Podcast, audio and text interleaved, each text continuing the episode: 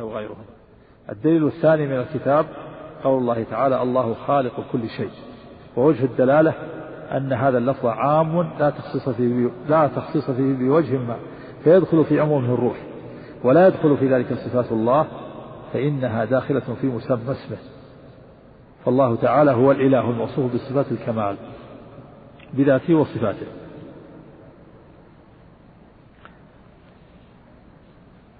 ثانيا قوله تعالى الدليل الثاني من الكتاب قول الله تعالى لزكريا وقد خلقتك من قبل ولم تك شيئا. ووجه الدلالة أن هذا الخطاب لزكريا عليه الصلاة والسلام لروحه وبدنه ليس لبدنه فقط فإن البدن وحده لا يفهم ولا يخاطب ولا يعقل وإنما الذي يفهم ويعقل ويخاطب هو الروح. الدليل الثالث قول الله تعالى هل أتى على الإنسان حين من الدهر؟ لم يكن شيئا مذكورا. ووجه الدلالة أن الإنسان اسم لروحه وجسده.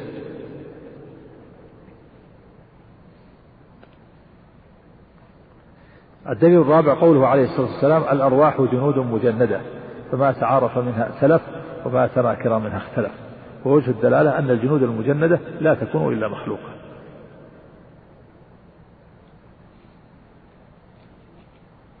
الدليل العقلي هذه أدلة دليل من الكتاب ومن السنة الدليل الثالث عقلي مأخوذ من الشرع وهو أن الروح توصف بالوفاة والقبض والإمساك والإرسال وهذا شأن المخلوق المحدث المربوب أما أهل القول الثاني الثالث القائلون بالتوقف فإن توقف قوم فقالوا لا نقول الروح مخلوقة ولا غير مخلوقة وهؤلاء لم يتبين لهم معاني النصوص ولم يفهموها. ولو تدبروها وعرفوا معانيها لظهر لهم أنها مخلوقة محدثة مربوبة. ومن مباحث الروح هل الروح مخلوقة قبل الجسد أو بعده؟ أم بعده؟ اختلف اختلف في الروح. هل هي مخلوقة قبل الجسد أم بعده؟ هذه المسألة للناس فيها قولان معروفان. حكاهما شيخ الإسلام ابن تيمية رحمه الله وغيره. القول الأول أن الأرواح متقدم خلقها على خلق البدن وممن ذهب إلى ذلك محمد بن نصر المروزي وأبو محمد بن حزم وحكاه ابن حزم إجماعا. ومن أدلة هؤلاء أولا قول الله تعالى ولقد خلقناكم ثم صورناكم ثم قلنا للملائكة اسجدوا لآدم فسجدوا إلا إبليس. ووجه الدلالة أن ثم في الترتيب والمهلة. فدلت الآية على أن خلقنا مقدم على أمر على أمر الله للملائكة بالسجود لآدم.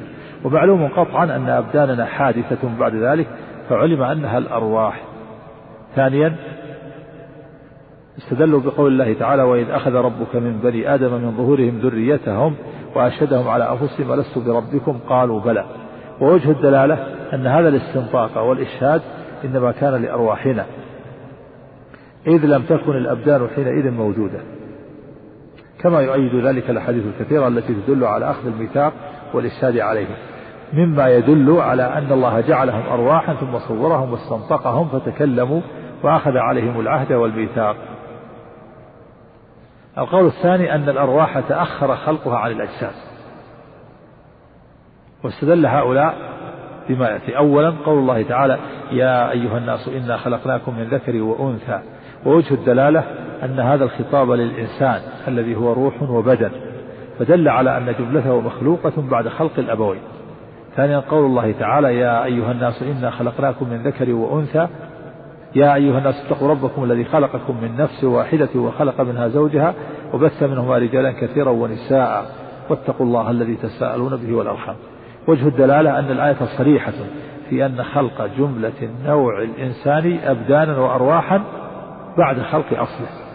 وهذا الدليل أصلح من سابقه وهذا والقول الثاني هذا هو الصواب أن الأرواح مخلوقة بعد الأجساد وأما أدلة الأولين الذي القائلين بأن الأرواح مخلوقة قبل الأجساد أما استدلالهم بقوله تعالى ولقد خلقناكم ثم صورناكم فإن الله سبحانه وتعالى رتب الأمر بالسجود لآدم على خلقنا وتصويرنا. المراد خلق أبينا آدم وتصويره. وجه الخطاب لنا لأن آدم عليه الصلاة والسلام هو أصل البشر. ونظيره قول الله تعالى وظللنا عليكم الغمام. خطاب لليهود في زمن النبي صلى الله عليه وسلم والمضلل عليه آباؤهم. لأن الأبناء لهم حكم الآباء. وأما استدلالهم بآية الميثاق وإذ أخذ ربك من بني آدم من ظهورهم ذريتهم الآية فيجاب عنه بأن الآية لا تدل على خلق الأرواح قبل الأجساد خلقا مستقرا وإنما غايتها أن تدل على إخراج صورهم وأمثالهم في صور الذر واستنطاقهم ثم ردهم إلى أصلهم والذي والذي صح إنما هو إثبات القدر السابق وتقسيمه إلى شقي وسعيد. وأما الآثار المذكورة فلا تدل أيضا على سبق الأرواح فلا تدل أيضا على سبق الأرواح الأجساد سبقا مستقرا ثابتا وغايتها أن تدل بعد صحتها وثبوتها على أن بارئها وفاطرها سبحانه وتعالى صور النسم وقدر خلقها وآجالها وأعمالها واستخرج تلك الصور من مادتها ثم أعادها إليها وقدر خروج كل فرد من أفرادها في وقته المقدر له. ولا تدل على أنها خلقت خلقا مستقرا ثم استمرت موجودة حية عالمة ناطقة كلها في موضع واحد ثم يرسل منها ثم ترسل منها إلى الأبدان جملة بعد جملة كما قاله ابن حزم. نعم الرب يخلق منها جملة بعد جملة على الوجه الذي سبق به التقدير أولا فيجيء الخلق الخارجي مطابقا للتقدير السابق. ومن مباحث الروح هل تموت الروح أم الموت للبدن وحده؟ اختلف الناس في هذا فقالت طائفة تموت الروح وتذوق تموت الروح وتذوق الموت. واستدلوا بما يأتي. أولا قول الله تعالى كل نفس ذائقة الموت. والروح نفس رحمك الله. والروح نفس فلا بد أن تذوق الموت. ثانيا قول الله تعالى كل من عليها فان ويبقى وجه ربك ذو الجلال والإكرام. وقوله سبحانه كل شيء هالك إلا وجهه. قد دلت الآيتان على أنه لا يبقى إلا الله وحده. وهذا يدل على أن الروح تموت. ثالثا قالوا وإذا كانت الملائكة تموت فالنفوس البشرية أولى بالموت. هذا دليل عقلي رابعا استدلوا بقول الله تعالى كيف تكفرون بالله وكنتم أمواتا فأحياكم ثم يميتكم ثم يحييكم. وقوله تعالى عن أهل النار أنهم قالوا ربنا أمتنا اثنتين وأحيتنا اثنتين. وجه الدلالة فالموتة الأولى هذه المشهودة وهي للبدن والأخرى للروح. خامسا قول الله تعالى ونفخ في الصور فصعق من في السماوات وما في الأرض إلا من شاء الله. وهذا يدل على أن على أن الأرواح تصعق عند النفخ في الصور ويلزم من ذلك موتها. القول الثاني أن أن أن الأرواح لا تموت. وإنما تموت الأبدان واستدلوا بما أولا أن الأرواح خلقت للبقاء فلا تموت. ثانيا الحديث الدال على نعيم الروح وعذابها بعد المفارقة إلى أن يرجعها الله في أجسادها. ولو ماتت الأرواح لانقطع عنها النعيم والعذاب. كحديث إن نسمة المؤمن طائر يعلق في شجر الجنة حتى يرجعه الله إلى جسده يوم يبعثه. وحديث البراء بن عازب رضي الله عنه وفيه في قصة العبد الكافر أنها تنتزع روحه نزعا شديدا. وتخرج منها ريح خبيثة وتطرح روحه إلى الأرض طرحا. والصواب في المسألة أن يقال موت النفوس هو مفارقتها لأجسادها وخروجها منها. فإن أريد بموتها هذا القدر فهي ذائقة الموت. وإن أريد أنها تعدم وتفنى بالكلية وتضمحل وتصير عدما محضا فهي لا تموت بهذا الاعتبار بل هي باقية بعد خلقها في نعيم أو عذاب ويرجح هذا ويدل له أن الله سبحانه أخبر أن أهل الجنة لا يذوقون فيها الموت إلا الموتة الأولى وتلك الموتة هي مفارقة الأرواح للأجساد والنصوص الدالة على موتها تحمل على مفارقة الروح للجسد والنصوص الدالة على بقائها تحمل على بقائها منفصلة عن الجسد وبهذا تجتمع الأدلة ولا تختلف.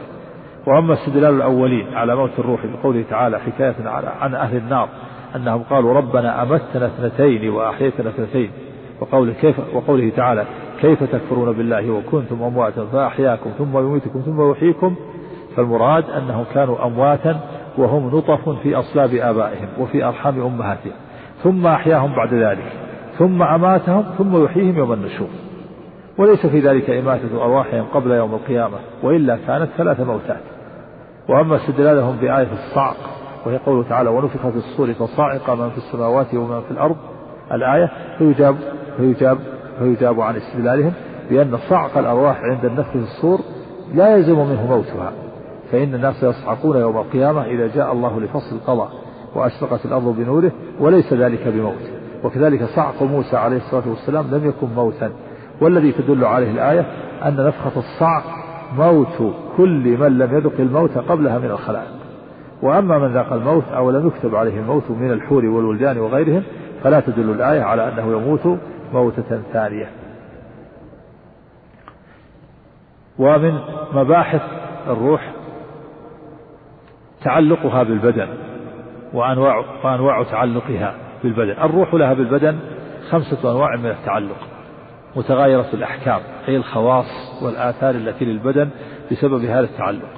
أحدها تعلقها به في بطن الأم جنينا ويتعلق بهذا التعلق أحكام. وهو أنه ينمو الجنين ويتحرك وهو أن الجنين ينمو ويتحرك ويحس ولا يتنفس. الثاني تعلقها به بعد خروجه إلى وجه الأرض. ومن أحكام هذا التعلق أنه يرضع ويسمع الصوت ويبصر ويتكلم. الثالث تعلقها به في حال النوم. فلها به تعلق من وجه ومفارقة من وجه. ومن أحكام هذا التعلق أنه يكتشف شيئا لا يراه في وقت اليقظة. الرابع تعلقها به في البرزخ. وهو ما بين الحياتين حياة الدنيا وحياة الآخرة. فإنها وإن فارقته وتجردت عنه إلا أنها لم تفارقه فراقا كليا بحيث لا يبقى لها إليه التفات البتة. فإنه وإن ورد ردها إليه وقت سلام المسلم وورد أنه يسمع خفق نعالهم حين يولون عنه إلا أن هذا الرد إعادة خاصة لا يوجب حياة البدن قبل يوم القيامة. فهي حياة خاصة بين حياتين بين حياتين حياتي الدنيا والآخرة. ومن أحكام هذا التعلق أنه يتهيأ له سماع خاص كسماع الملائكة ويرى شيئا من الحقائق كان جاهلا بها ولا يراها الحي كرؤيته لمكانه في الجنة أو النار. الخامس تعلقها به يوم بعث الأجساد وهو أكمل أنواع تعلقها بالبدن ولا نسبة لما قبله من أنواع التعلق إليه بل هي ضعيفة إذ هو تعلق لا لا لا يقبل البدن معه موتا ولا نوما ولا فسادا إذ النوم أخو الموت. ومن أحكام هذا التعلق الصلاحية لبقاء للبقاء الصلاحية للبقاء الأبدي. ثانيا التمتع بنعيم الجنة أو التألم بعذاب النار. ومن أحكام التي تتعلق بالروح فيه مبحث مستقر الأرواح ما بين الموت إلى قيام الساعة. اختلف في مستقر الأرواح. ما بين الموت إلى يوم القيامة هل هي في السماء أم في الأرض؟ وهل هي في الجنة أم لا؟ وهل توجع في أجسادها في أجساد غير أجسادها التي كانت فيها؟ فتنعم وتعذب فيها أم تكون مجردة؟ فقيل أرواح المؤمنين في الجنة على تفاوت درجاتهم في عليين أو أقل. وأرواح الكفار في النار على تفاوت دركاتهم في الدرك الأسفل أو أعلى. وهذا أرجح الأقوال وأولاها. وأصحها وهو الذي دلت عليه النصوص. قوله تعالى فأما إن كان من المقربين فروح وريحان وجنة نعيم وأما إن كان من أصحاب اليمين فسلام لك من أصحاب اليمين وأما إن كان من المكذبين الضالين فنزل من حميم وتصفية جحيم. فإنه قسم الأرواح إلى ثلاثة أقسام وهذا ذكره سبحانه عقب ذكر خروج الروح من البدن بالموت. وقوله تعالى يا أيتها النفس المطمئنة الآية قال غير واحد من الصحابة والتابعين هذا يقال لها عند خروجها من الدنيا يبشرها الملك بذلك. وحديث البراء بن عازب رضي الله عنه أن الملك يقول لها عند قبضها أبشري بروح وريحان وهذا من ريحان الجنة. أو يقول لها اخرجي إلى سخط من الله وغضب. وحديث إنما نسمة المؤمن طائر تعلق في شجر يعلق في شجر الجنة حتى يرجعه الله إلى جسده يوم يبعثه. هذا إذا لم يحبسهم عن الجنة كبيرة ولا دين. وتلقاهم ربهم بالعفو عنهم والرحمة بهم. هذا أصح الأقوال. وهناك أقوال كثيرة أخرى. قيل إن أرواح المؤمن بثناء الجنة على بابها وقيل على أفئدة قبورهم وقيل إن الأرواح مرسلة وقيل أرواح المؤمنين عند الله فقط ولم يزيد وقيل أرواح المؤمن بالجابية من دمشق وأرواح الكافرين ببراهوت بئر بحضر موت وقيل أرواح المؤمن في عليين في السماء السابعة وأرواح الكفار في سجين في الأرض السابعة.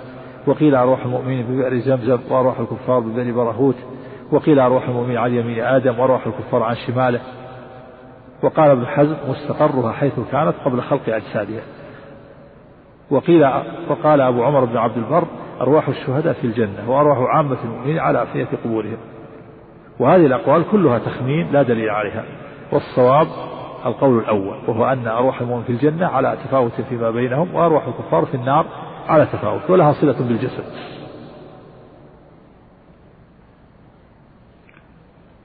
وقالت فرقة مستقرها العدم المحض أي تفنى بفناء الأجسام. وهذا قول من يقول إن النفس عرض من أعراض البدن كحياته وإدراكه. وهذا قول فاسد مخالف للكتاب والسنة وإجماع الصحابة والتابعين. وهو أن الأرواح تعدم بموت البدن كما يعدم كما تعدم سائر الأعراض المشروطة بحياته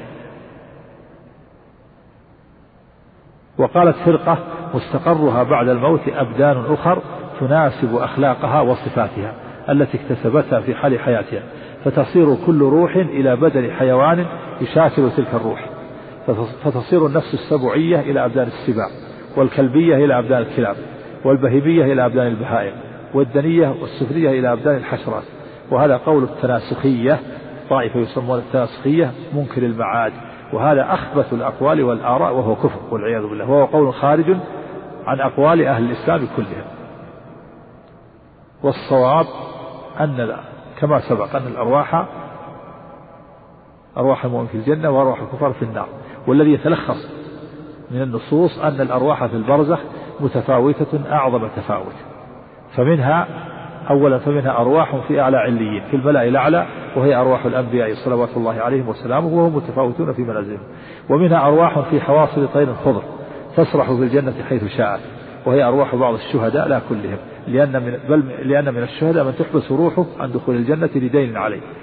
كما في المسند عن عبد الله بن جحش أن رجلا جاء إلى النبي صلى الله عليه وسلم فقال يا رسول الله ما لي إن قتلت في سبيل الله؟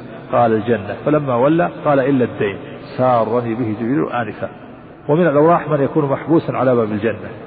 كما في الحديث الذي قال فيه النبي صلى الله عليه وسلم رأيت صاحبكم محبوسا على باب الجنة. ومنهم من يكون محبوسا في قبره ومنهم من يكون في الأرض ومنها أرواح تكون في تنور الزناة والزوال وأرواح في نهر الدم تسبح فيه وتلقم الحجارة. كل هذا تشهد له السنة. والله أعلم. ومن المباحث مباحث النفس هل الأمارة واللوامة والمطمئنة نفس واحدة أم ثلاثة أنفس؟ أم هي ثلاثة أنفس؟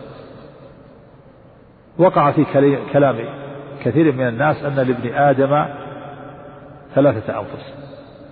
نفس مطمئنة ونفس لوامة ونفس أمارة وأن منهم من تغلب عليه هذه ومنهم من تغلب عليه أخرى ويحتجون على ذلك بالآيات الثلاث.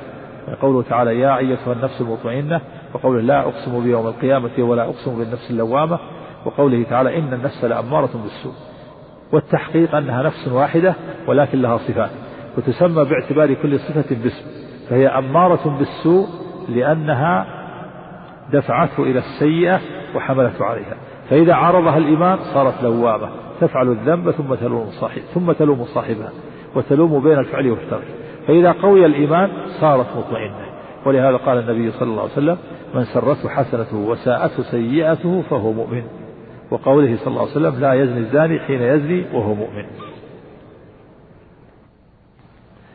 ومن مباحث مباحث الروح في مسمى مسمى الإنسان. هل هو الروح أو البدن أو مجموعهما؟ للناس في مسمى الإنسان أربعة أقوال هل هو, هل هو الروح أو البدن فقط أو مجموعهما أو كل واحد منهما؟ والذي عليه جمهور العقلاء أن الإنسان هو البدن والروح معا. وقد يطلق اسمه على أحدهما ودون الآخر بقرينة وكذلك اختلفوا في كلام الإنسان على أربعة أقوال هل هو اللفظ فقط أو المعنى فقط أو مجموعهما أو كل واحد منهما. والصواب أنه أن مسمى الكلام لللفظ والمعنى معا. ومن مباحث الروح تلاقي الأرواح تلاقي أرواح الموتى. هل تتلاقى أرواح الموتى وتتزاور وتتذاكر وتتلاقى أرواح الأحياء والأموات أيضا؟ جواب هذه المسألة أن الأرواح قسمان. أرواح معذبة وأرواح منعمة. فالمعذبة في شغل في شغل عما هي فيه. في شغل ب... فالمعذبة في شغل بما هي فيه من العذاب عن التزاور والتلاقي.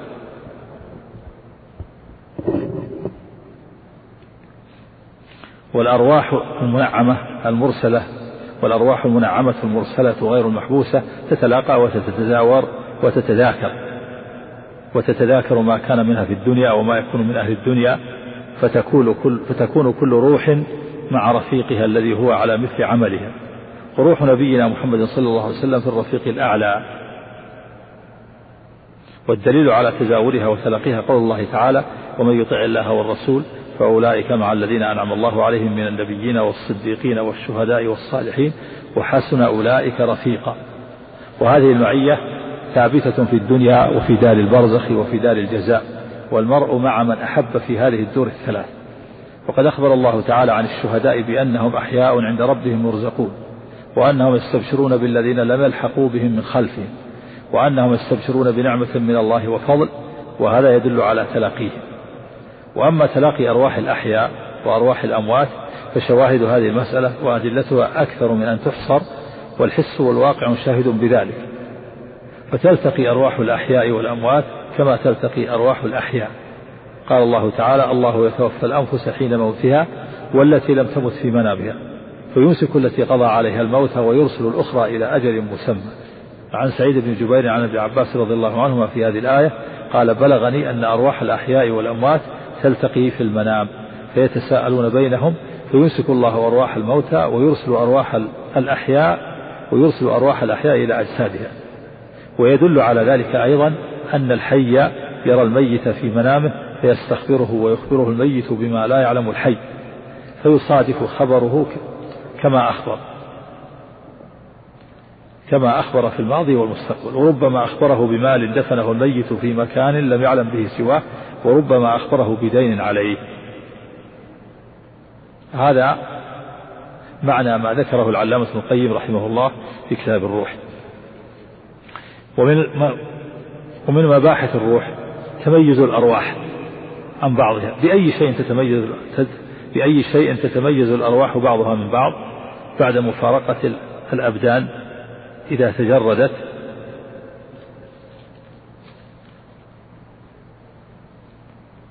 حتى تتعارف وتتلاقى. متى تتعارف وتتلاقى؟ وهل تشكل؟ وهل تشكل إذا تجردت بشكل بدنها الذي كانت فيه وتلبس صورته؟ أم كيف حالها؟ ويمكن جواب هذه المسألة؟ لا يمكن جواب هذه المسألة إلا على أصول أهل السنة التي تظاهرت عليها أدلة الكتاب والسنة والآثار والاعتبار والعقل وهو القول بأنها ذات قائمة بنفسها. تصعد وتنزل وتتصل وتنفصل وتخرج وتذهب وتجيء وتتحرك وتسكن وعلى هذا أكثر من مئة دليل. كما قال تعالى والملائكة باسطوا أيديهم أخرجوا أنفسكم. وقال تعالى يا أيتها النفس المطمئنة ارجعي. وقال تعالى ونفسي وما سواها.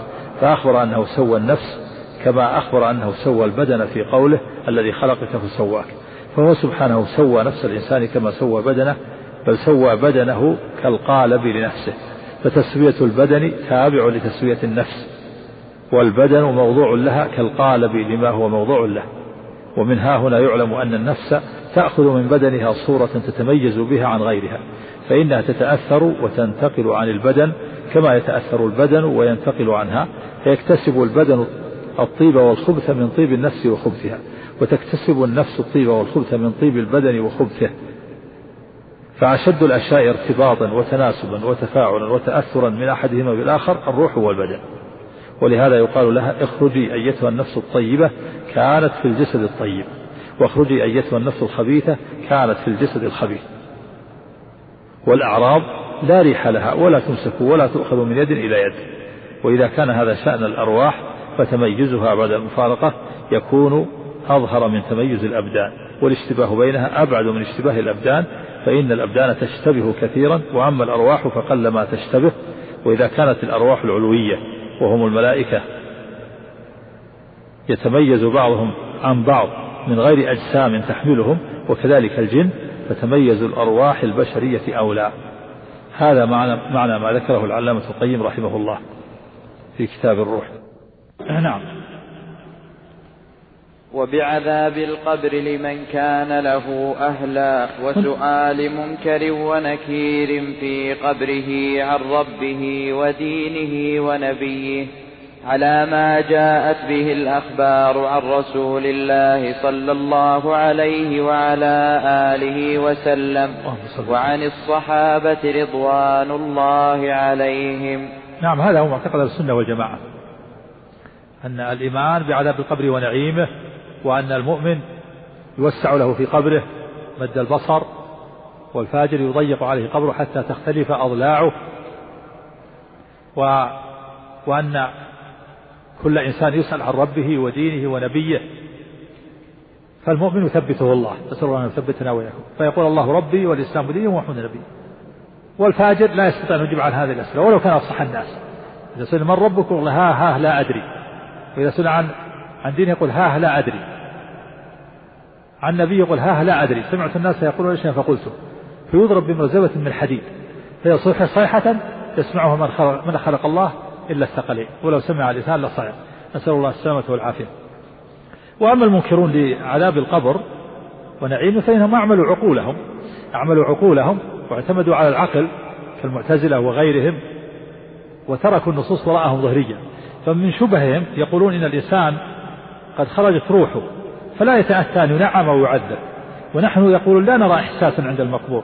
ولو فتحنا قبره فلا فلا فلا فلا نرى شيئا فلا نؤمن بشيء لا نحس به فلا نؤمن إلا بالمحسوس. وطريقة المعتزلة في النصوص إما أن يخطئوها من ناحية السند أو يؤولوها من ناحية متن ويقولون هي أخبار أحد فلا يحتج بها في في مسائل في, في العقائد.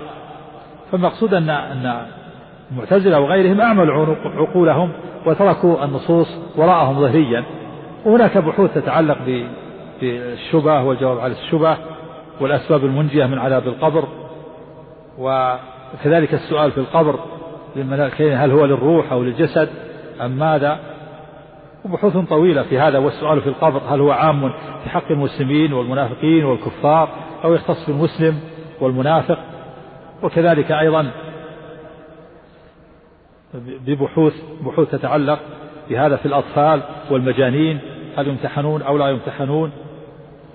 وكذلك خطاب الملكان جميع الموتى في الأماكن المتعددة في الوقت الواحد. وكذلك عذاب القبر هو عذاب البرزخ ووجه تسميته برزخا. وفي بيان أن عذاب القبر ينال من هو مستحق له قبر أو لم يقبر وكذلك في بيان الحياة التي اختص بها الشهداء كل هذه بحوث طويلة لا نتمكن من أخذها. نعم. أقوال العلماء في عذاب القبر ونعيمه. وهل هو على النفس أو البدن؟ على النفس والبدن أو على أحدهما؟ سئل شيخ الإسلام ابن تيمية رحمه الله عن هذه المسألة فقال بل العذاب والنعيم على النفس والبدن جميعا باتفاق أهل السنة والجماعة. تنعم النفس وتعذب منفردة عن البدن وتنعم وتعذب متصلة بالبدن. والبدن متصل بها فيكون النعيم والعذاب عليها في هذه الحال مجتمعين. كما يكون على الروح كما يكون على الروح منفردة عن البدن. وهل يكون العذاب والنعيم للبدن بدون الروح؟ هذا فيه قولان مشهوران لأهل السنة لأهل الحديث والسنة وأهل الكلام. وفي المسألة أقوال شاذة ليست من أقوال أهل السنة والجماعة ليست من أقوال أهل السنة والحديث. قول من يقول إن النعيم والعذاب لا يكون إلا على الروح وأن البدن لا ينعم ولا يعذب. وهذا تقوله الفلاسفة المنكرون لمعاد الأبدان وهؤلاء كفار بإجماع المسلمين ويقوله كثير من أهل الكلام من المعتزلة وغيرهم الذين يقرون بمعاد الأبدان. الثاني أن العذاب والنعيم أن العذاب والنعيم للبدن. أن أن العذاب والنعيم للبدن لا يكون في البرزخ وإنما يكون عند القيام من القبور. وهؤلاء ينكرون عذاب البدن في البرزخ فقط, فقط. ويقولون إن الأرواح هي المنعمة أو المعذبة في البرزخ. فإذا كان يوم القيامة عذبت, عذبت الروح والبدن معا. وهذا قول قاله طوائف من المسلمين من أهل الكلام والحديث وغيرهم. وهو اختيار ابن حزم وابن مرة. فهذا القول ليس من الأقوال الثلاثة الشاذة. بل هو مضاف إلى قول من يقول بعذاب القبر ويقر بالقيامة ويثبت معاد الأبدان والأرواح.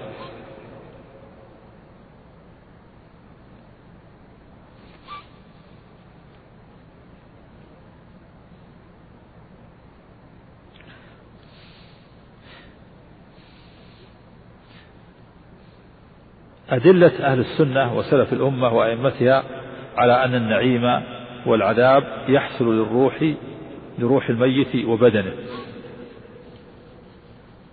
استدل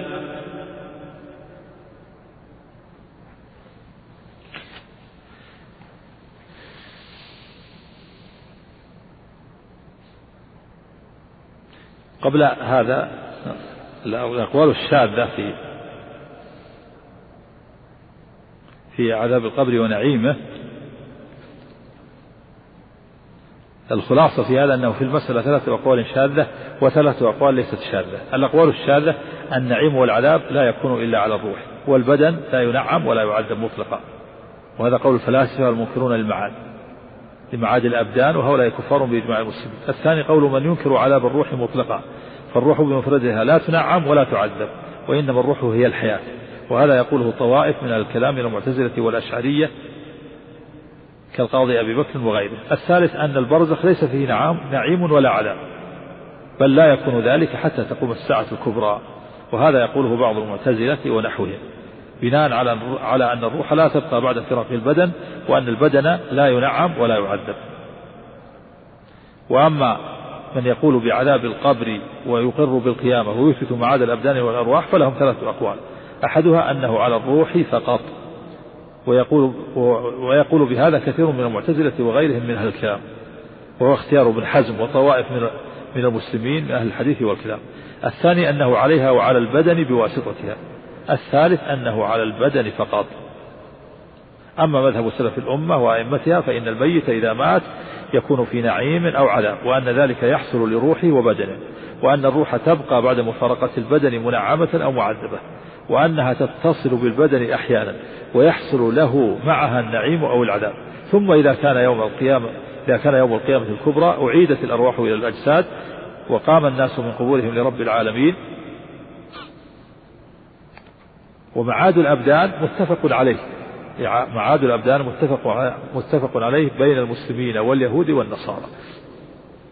فمن أنكر معاد الأبدان فهو كافر بإجماع المسلمين. وبنص القرآن. استدل أهل السنة وسلف الأمة على أن النعيم والعذاب يحصل لروح الميت وبدنه بأدلة. استدلوا بالكتاب والسنة. أما الكتاب أولا قول الله تعالى وحاق بآل فرعون سوء العذاب النار يعرضون عليها غدوا وعشيا ويوم تقوم الساعة أدخلوا آل فرعون أشد العذاب. ووجه الاستدلال أن الله أخبر في أول الآية أنهم يعرضون على النار غدوا وعشيا. ثم قال في الختام ويوم تقوم الساعة أدخلوا آل فرعون أشد العذاب. فدل على أن العرض السابق إنما هو في القبر قبل يوم القيامة. وهذا يدل على إثبات عذاب القبر. ثانيا قول الله تعالى فذرهم حتى يلاقوا يومهم الذي فيه يصعقون. يوم لا يغني عنهم كيدهم شيئا ولا هم ينصرون. وإن للذين ظلموا عذابا دون ذلك ولكن أكثرهم لا يعلمون. ووجه الدلالة أن قوله عذابا دون ذلك يحتمل أن يراد به عذابهم بالقتل وغيره في الدنيا وأن يراد به عذابهم في البرزخ وهو أظهر لأن كثيرا منهم مات ولم يعذب في الدنيا. أو أن المراد أعم من ذلك فيشمل مجموع الأمرين. عذابهم في الدنيا وفي البرزخ. وعلى كل حال ففيه إثبات عذاب القبر وأما السنة فقد تواترت الأخبار عن رسول الله صلى الله, صلى الله عليه وسلم في ثبوت عذاب القبر ونعيمه لمن كان لذلك أهلا.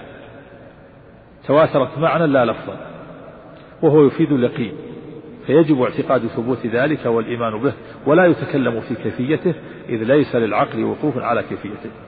ومن هذه الأدلة أولا حديث البراء بن عازب رضي الله عنهما وفيه أعوذ بالله من عذاب القبر. وفيه في قصة العبد المؤمن في فيقول أيتها النفس المطمئن أيتها النفس الطيبة اخرجي إلى مغفرة من الله ورضوان. قال فتخرج تسيل كما تسيل القطرة من في السقاء. وفيه فينادي مناد من السماء أن صدق عبدي فافرشوه من الجنة وافتحوا له بابا إلى الجنة. قال فيأتيه من روحها وطيبها. وفيه في قصة العبد الكافر فيقول أيتها النفس الخبيثة اخرجي إلى سخط من الله وغضب. قال فتتفرق في جسده فينتزعها كما ينتزع السفود من الصوف المبلول. وفيه فينادي مناد من السماء أن كذب فافرشوه من النار وافتحوا له بابا إلى النار فيأتيه من حرها وسمومها وذهب إلى موجب هذا الحديث جميع أهل السنة والحديث وله شواهد من الصحيح.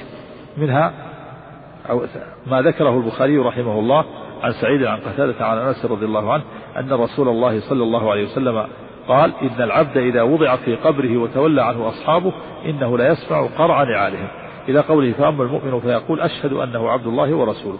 فيقول له انظر إلى مقعدك من النار أبدلك الله به مقعدا من الجنة فيراهما جميعا. قال قتادة وروي لنا أنه يفسح له في قبره. وهذا هو الحديث الثاني. الثالث ما في الصحيحين. عن ابن عباس رضي الله عنهما أن النبي صلى الله عليه وسلم مر بقبرين فقال إنهما لا يعذبان وما يعذبان في كبير. أما أحدهما فكان لا يستبرئ من البول وأما الآخر فكان يمشي بالنميمة. فدعا بجريدة رطبة فشقها نصفين وقال لعله يخفف عنهما ما لم ييبسا.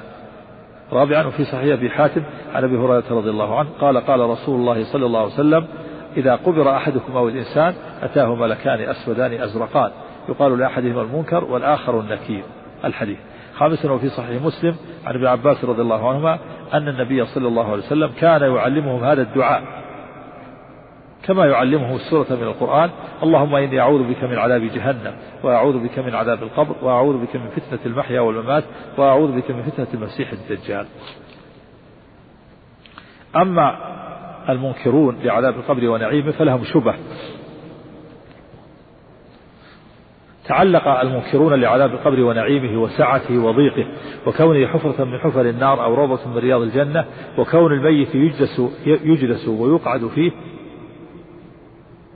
هؤلاء الذين أنكروا عذاب القبر ونعيمه من الملاحدة والزنادقة ومن تبعهم من أهل الكلام كالمعتزلة تعلقوا بشبه عقلية حكموا فيها عقولهم وقاسوا فيها الغائب على الشاهد وقاسوا أحوال الآخرة على أحوال الدنيا. فقالوا إننا نكشف القبر فلا نجد فيه ملائكة عميا صما يضربون الموتى بمطارق من حديد ولا نجد هناك حيات ولا تعابير ولا نيران ولا نيران ولا نيران تتأجج.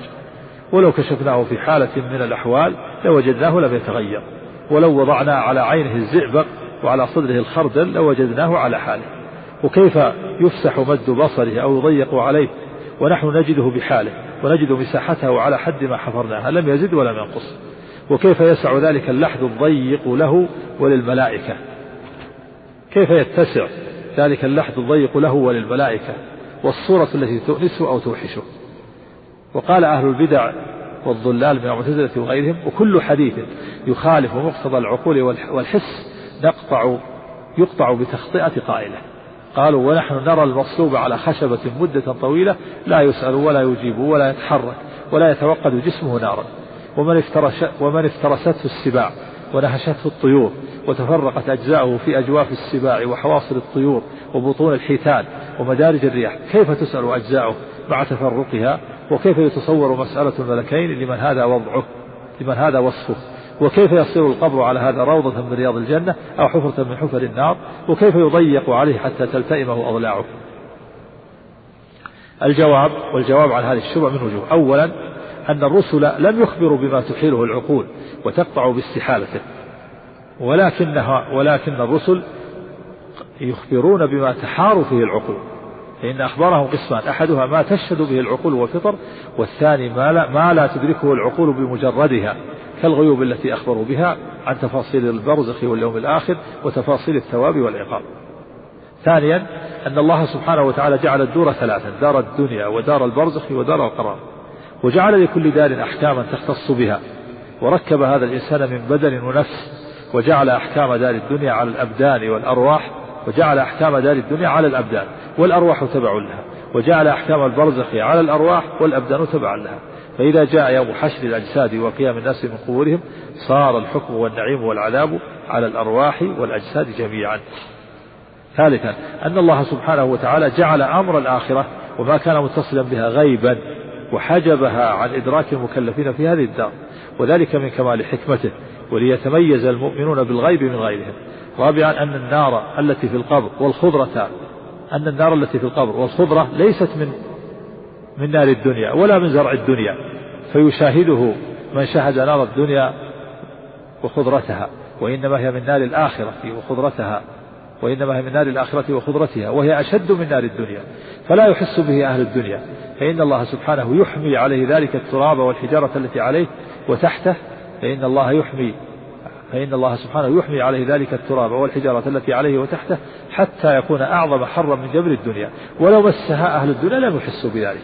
بل أعجب من هذا أن الرجلين يدفنان أحدهما إلى جنب الآخر وهذا في حفرة من حفر النار لا يصل حرها إلى جاره وذلك في روضة وذلك الثاني في روضة من رياض الجنة لا يصل روحها ونعيمها إلى جاره خامسا أن الله سبحانه يحدث في هذه الدار ما هو أعجب من ذلك.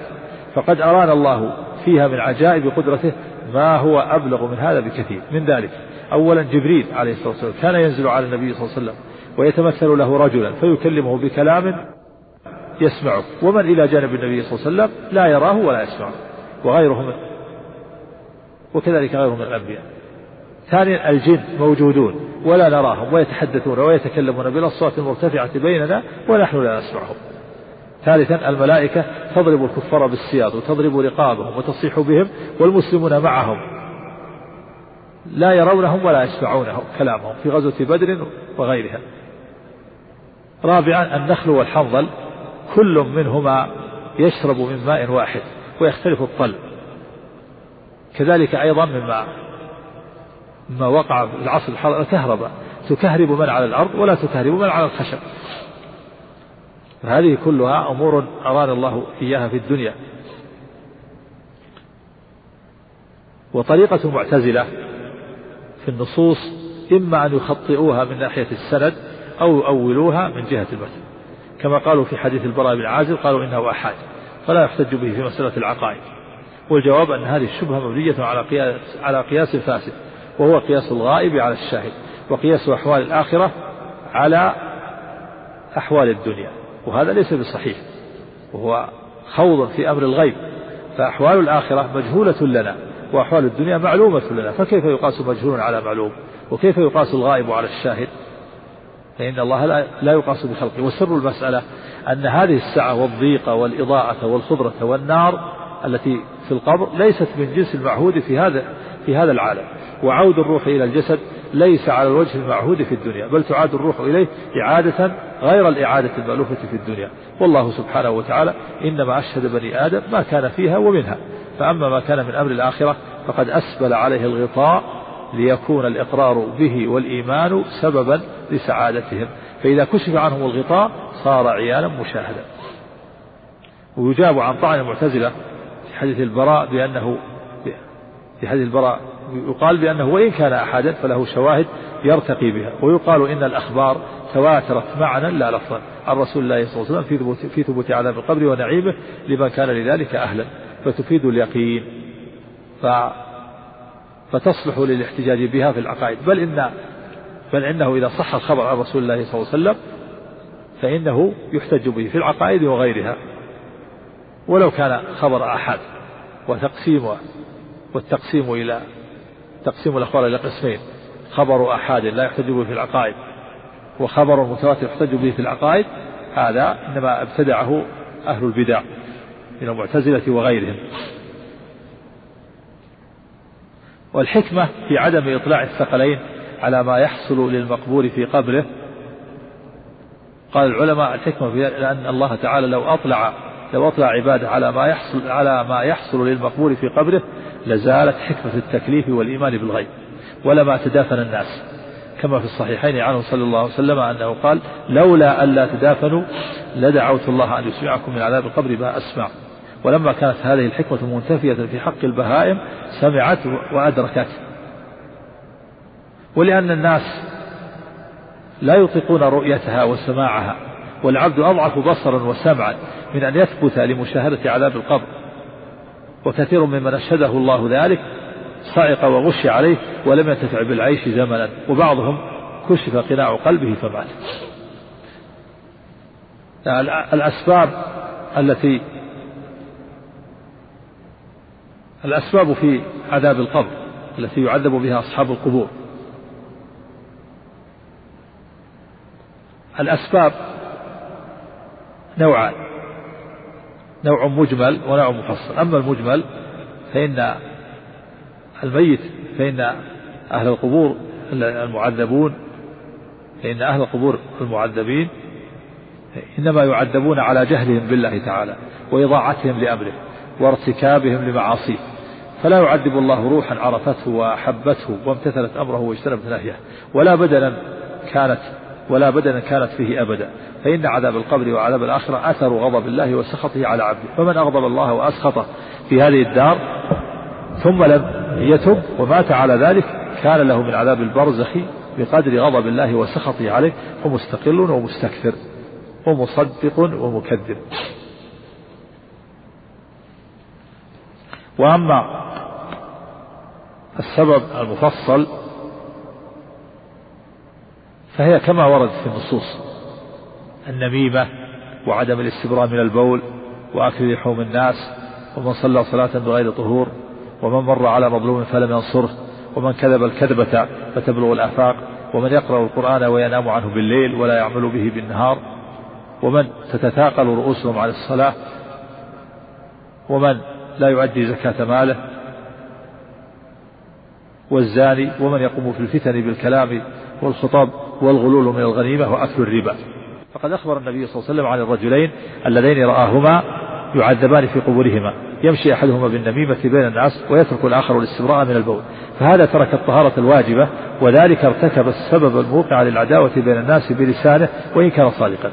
وفي هذا تنبيه على أن الموقع بينهم العداوة بالكذب والزور والبهتان أعظم عذابا. كما أن في ترك الاستبراء من البول تنبيها على أن من ترك الصلاة التي الاستبراء من البول بعض واجباتها وشروطها فهو أشد عذابا. وفي حديث شعبة أما أحدهما فكان يأكل لحوم الناس فهذا مغتاب وذلك نما. وفي حديث ابن مسعود رضي الله عنه في الذي ضرب سوطا امتلأ القبر عليه نارا لكونه صلى صلاة واحدة بغير طهور ومر على مظلوم فلم ينصره. في حديث وفي حديث سمرة في صحيح البخاري في تعذيب من يكذب الكذبة فتبلغ الآفاق وتعذيب من يقرأ القرآن ثم ينام عنه بالليل ولا يعمل به بالنهار وتعذيب الزناة والزوال وتعذيب آكل الربا كما شاهده كما شاهده النبي صلى الله عليه وسلم في البرزخ. وفي حديث أبي هريرة الذي فيه رضخ رؤوس أقوام بالصخر لتثاقل رؤوسهم عن الصلاة. والذين يسرحون بين الضريع والزقوم لتركهم زكاة أموالهم والذين يأكلون اللحم المنتن الخبيث لزناهم والذين تقبض شفاههم بمقاريض من حديد لقيامهم في الفتن بالكلام والخطب وقد أخبر النبي صلى الله عليه وسلم عن صاحب الشملة التي غلها من المغنم أنها تشتعل عليه نارا في قبره هذا وله فيها حق فكيف بمن ظلم غيره ما لا حق له فيه؟ وبالجملة فعذاب القبر عن معاصي القلب والعين والأذن والفم واللسان والبطن والفرج واليد والرجل والبدن كله. الأسباب المنجية من عذاب القبر. الأسباب المنجية من عذاب القبر سبب سبب مجمل وسبب مفصل. أما المجمل فهو تجنب الأسباب التي تقتضي عذاب القبر ومن أنفعها أن يجلس الرجل عندما يريد النوم لله ساعة يحاسب نفسه فيها على ما خسره وربحه في يومه ثم يجدد له توبة نصوحا بينه وبين الله فينام على تلك التوبة ويعزم على ألا يعاود الذنب إذا استيقظ ويفعل هذا كل ليلة فإن مات من ليلته مات على توبة وإن استيقظ استيقظ مستقبلا للعمل مسرورا بتأخير أجله حتى يستقبل ربه ويستدرك ما فاته. وليس للعبد ينفع من هذه النومة ولا سيما إذا عقب ذلك بذكر الله واستعمال السنن التي وردت عن رسول الله صلى الله عليه وسلم عند النوم حتى يغلبه النوم. فمن أراد الله به خيرا وفقه لذلك ولا قوة إلا بالله. وأما السبب المفصل ف فهو مما دلت عليه الأحاديث عن رسول الله صلى الله عليه وسلم فيما ينجي من عذاب القبر. فمنها أولا ما رواه مسلم في صحيحه. عن سلمان رضي الله عنه قال سمعت رسول الله صلى الله عليه وسلم يقول رباط يوم وليلة خير من صيام شهر وقيامة. وإن مات أجري عليه عمله الذي كان يعمله وأجري عليه رزقه وأمن الفتان. وفي جامع ثانيا جامع الترمذي من حديث فضالة بن عبيد عن رسول الله صلى الله عليه وسلم قال كل ميت نختم على عمله إلا الذي مات مرابطا في سبيل الله فإنه ينمى له عمله إلى يوم القيامة ويأمن من فتنة القبر. وثالثا ما ما روي عن النبي صلى الله عليه وسلم أن رجلا قال يا رسول الله ما بال المؤمنين يفتنون في قبورهم إلا الشهيد. قال كفى ببارقة السيوف على رأسه فتنة. ومنها قوله صلى الله عليه وسلم في سورة الملك هي المانعة هي المنجية تنجيه من عذاب القبر. ومنها ما في سنن ابن ماجه عن حديث أبي هريرة رضي الله عنه رفعه من مات مبطونا مات شهيدا ووقي فتنة القبر.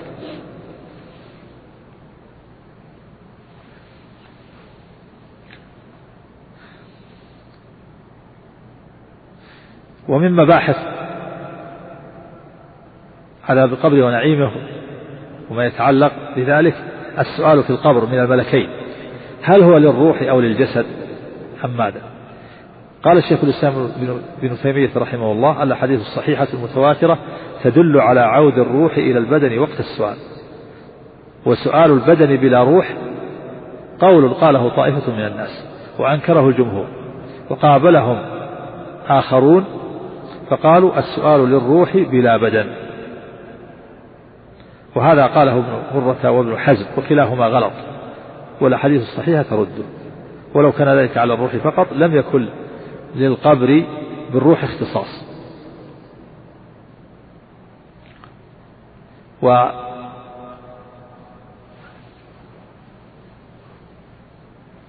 ترجيح مذهب الجمهور أنه للروح والبدن قالوا كفانا قد كفانا رسول الله صلى الله عليه وسلم أمر هذه المسألة وأغنانا عن أقوال الناس. حيث صرح بإعادة الروح إليه في أحاديث كثيرة منها أولا حديث البراء بن عازب وفيه فتعاد روحه في جسده فيأتيه ملكان فيجلسانه فيقولان له من ربك؟ فيقول ربي الله فيقولان له ما دينك؟ فيقول دين الإسلام فيقولان له ما هذا الرجل الذي بعث فيكم؟ فيقول هو رسول الله فيقولان له وما علمك؟ فيقول قرأت كتاب الله فآمنت به وصدقت وفي قصة العبد الكافر فتعاد روحه في جسده ويأتيه ملكان فيقولان له من ربك؟ فيقول ها ها لا أدري فيقولان له ما هذا الرجل الذي بعث فيكم؟ فيقول ها ها لا أدري الحديث. وذهب إلى القول بموجب هذا الحديث جميع أهل السنة والحديث من سائر الطوائف. قال ابن مندى بعد سياق حديث البراء هذا حديث ثابت مشهور مستفيض صححه جماعة من الحفاظ. ولا نعلم أحدا من أئمة الحديث طعن فيه بل رووه في كتبهم وتلقوه بالقبول وجعلوه أصلا من أصول الدين في عذاب القبر ونعيمه.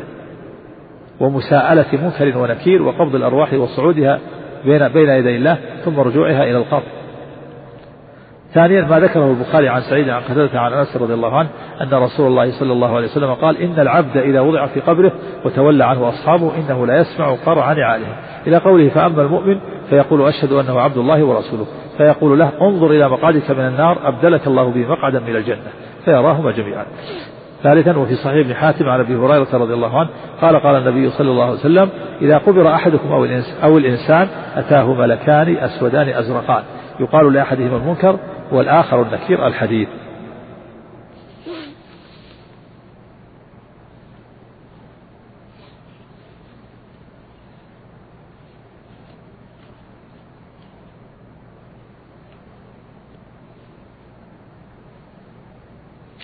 ومن مباحث من مباحث السؤال في القبر. هل هو عام في حق المسلمين والمنافقين والكفار أو يختص بالمسلم والمنافق؟ قال أبو عمر بن عبد البر في كتاب التمهيد والآثار الدالة تدل على أن الفتنة في القبر لا تكون إلا لمؤمن أو منافق كان منسوبا إلى أهل القبلة. ودين الإسلام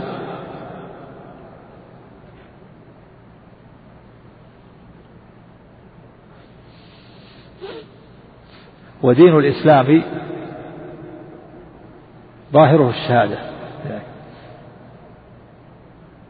وأما الكافر الجاحد المبطل فليس من فليس ممن يسأل عن ربه ودينه ونبيه وإنما يسأل عن هذا أهل الإسلام فيثبت الله الذين آمنوا ويرتاب المبطلون.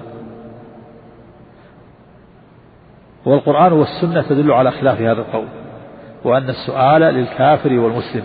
من ذلك قول الله تعالى يثبت الله الذين آمنوا بالقول الثابت في الحياة الدنيا وفي الآخرة ويضل الله الظالمين ويفعل الله ما يشاء. وفي الصحيحين عن أنس بن مالك رضي الله عنه عن النبي صلى الله عليه وسلم أنه قال إن العبد إذا وضع في قبره وتولى عنه أصحابه إنه لا يسمع قرع نعالهم وذكر الحديث. زاد البخاري وأما المنافق والكافر. فيقال له ما كنت تقول في هذا الرجل؟ فيقول لا أدري. كنت أقول ما يقول الناس. فيقال لا دريت ولا تليت. ويضرب بمطرقة من حديد يصيح صيحة يسمعها من يليه إلا الثقلين. هكذا في البخاري. وأما المنافق والكافر بالواو. وفي حديث أبي سعيد الخدري كنا في جنازة مع النبي صلى الله عليه وسلم فقال يا أيها الناس إن هذه الأمة تبتلى في قبورها. فإذا الإنسان دفن وتولى عنه أصحابه جاءه ملك وفي يده مطراق فأقعده فقال ما تقول في هذا الرجل؟ فإن كان مؤمنا قال أشهد أن لا إله إلا الله وحده لا شريك له وأشهد أن محمدا عبده ورسوله. فيقول له صدقت فيفتح له باب إلى النار فيقول هذا منزلك هذا منزلك لو كفرت بربك. وأما الكافر والمنافق فيقال له ما تقول في هذا الرجل؟ فيقول لا أدري. فيقال لا دريت ولا اهتديت. ثم يفتح له باب إلى الجنة فيقول له هذا منزلك لو آمنت بربك. فأما إذ كفرت فإن الله أبدلك به هذا. ثم يفتح له باب إلى النار الحديث وفي حديث البراء بن عازب الطويل وأما الكافر إذا كان في قبل من الآخرة وانقطاع من الدنيا نزل عليه الملائكة من السماء معهم النسوح وذكر الحديث إلى أن قال ثم تعاد روحه في جسده في قبره وذكر الحديث. وفي بعض روايات حديث البراء وأما الفاجر واسم الفاجر في عرف القرآن والسنة يتناول الكافر قطعا. وهذه الأدلة صريحة في أن السؤال للكافر والمنافق كما هو المسلم. وأما قول أبي عمر بن عبد البر رحمه الله وأما الكافر الجاحد المبطل فليس ممن يسأل عن ربه ودينه فيقال ليس كذلك بل هو من جملة المسؤولين وأولى بالسؤال من غيره. وقد أخبر الله في كتابه أنه يسأل أنه يسأل الكافر يوم القيامة. قال تعالى ويوم يناديهم فيقول ماذا أجبتم المرسلين؟ قال تعالى فلنسألن الذين أرسل إليهم ولنسألن المرسلين. وقال تعالى فوربك لنسألنهم أجمعين عما كانوا يعملون. فإذا سئلوا يوم القيامة فكيف لا يسألون في قبورهم؟ في من المباحث في عذاب القبر. لأن عذاب القبر هو عذاب البرزخ ووجه تسميته برزخا ينبغي أن يعلم أن عذاب القبر ونعيمة اسم لعذاب البرزخ ونعيمة وهو ما بين الدنيا والآخرة. قال الله تعالى ومن ورائهم برزخ إلى يوم يبعثون. وهذا البرزخ يشرف أهله فيه على الدنيا والآخرة وسمي عذاب عذاب القبر ونعيمه. وأنه روضة أو حفرة أو حفرة نار باعتبار غالب الخلق. وعذاب القبر يناله من هو مستحق له. هذا المبحث في أن عذاب القبر يناله من هو مستحق له قبر أو لم يقبر. عذاب القبر هو عذاب البرزخ فكل من مات وهو مستحق للعذاب ناله نصيبه منه قبر أو لم يقبر. فمن أكلته السباع أو احترق حتى صار رمادا ونسف في الهواء أو صلب أو غرق في البحر وصل إلى روحه وبدنه من العذاب ما يصل إلى المقبور. وكذلك المصلوب. ومن أكلته الطيور له من عذاب البرزخ ونعيمه قسطه الذي تقتضيه أعماله حتى لو علق الميت على رؤوس الأشجار في مهب الرياح لأصاب جسده من عذاب البرزخ حظه ونصيبه. ولو دفن الرجل الصالح في تابوت من النار لأصاب جسده من نعيم البرزخ وروحه وروحه لأصاب جسده من نعيم البرزخ و وروحه نصيبه من وحظه فيجعل الله النار على هذا بردا وسلاما والهواء على ذلك نارا وسموما فعناصر العالم ومواده منقادة لربها وفاطرها وخالقها يصرفها كيف يشاء ولا يستعصي عليه منها شيء أراده. وما ورد من إجلاسه واختلاف أضلاعه ونحو ذلك فهو حق. فيجب أن يفهم عن الرسول صلى الله عليه وسلم مراده. من غير غلو ولا تقصير. فلا يحمل كلامه ما لا يحتمله ولا يقصر به عن مراده ولا يقصر به عن مراده ما قصده من الهدى والبيان. فكم حصل بإهمال ذلك والعدول عنه من الضلال والعدول عن الصواب ما لا يعلمه إلا الله. بل سوء الفهم عن الله ورسوله أصل كل بدعة وضلالة نشأت في الإسلام وهو أصل كل خطأ في الفروع والأصول. ولا سيما إن أضيف إليه سوء القصد والله المستعان.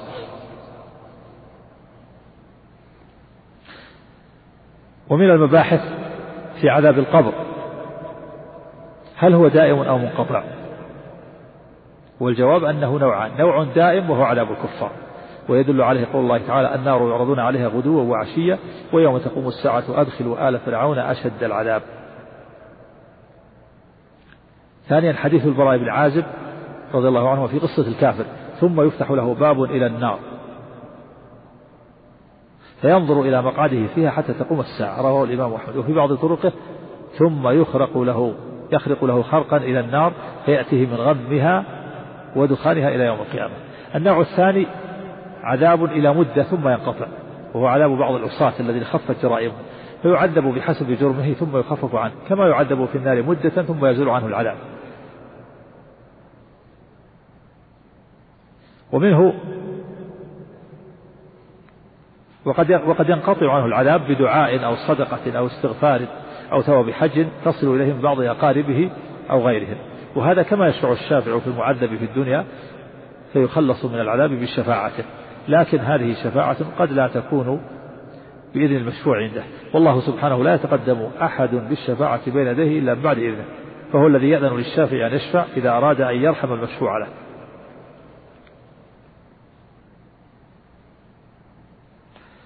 ومما المباحث في ضغطة القبر في ضغطة في ضغطة القبر وضمته. وهل ينجو منها ومن السؤال والفتنة في القبر أحد؟ ورد في ضغطة القبر وظلمته لكل أحد. ورد أن ضغطة القبر وظلمته لكل أحد. وكذلك السؤال والفتنة في القبر. جاءت النصوص بأن ضغطة, ضغطة القبر وظلمته لكل أحد. وكذلك السؤال والفتنة في القبر. وعن عائشة رضي الله عنها عن النبي صلى الله عليه وسلم قال إن للقبر ضغطة لو كان أحد منها ناجيا نجا منها سعد بن قال بعضهم الفرق بين المسلم والكافر في ضمة القبر دوام هذا الكافر وحصول هذه الحالة للمؤمن في أول نزوله إلى قبره ثم يعود الانفساح له فيه والمراد بضغطة القبر التقاء جانبيه على جسد الميت.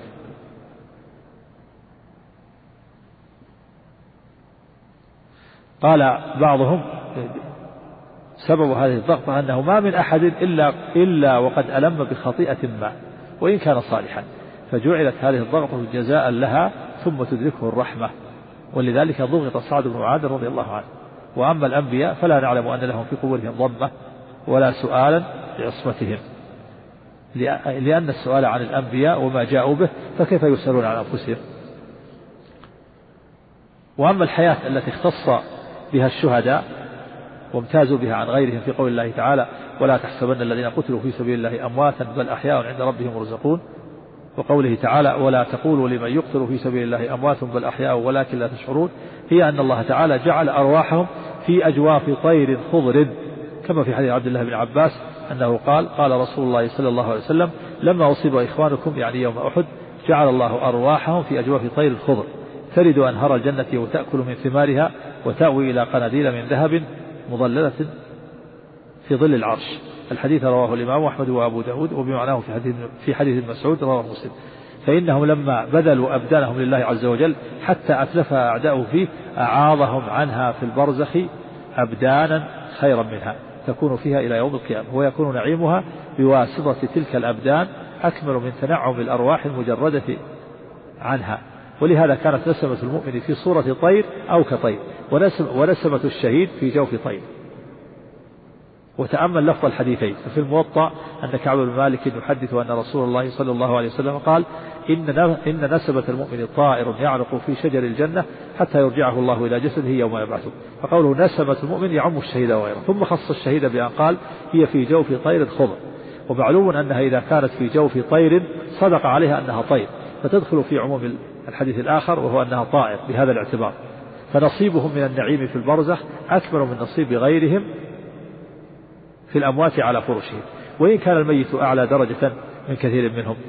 فللشهيد فللشهداء نعيم فللشهيد نعيم يختص به لا يشاركه فيه من هو من دونه.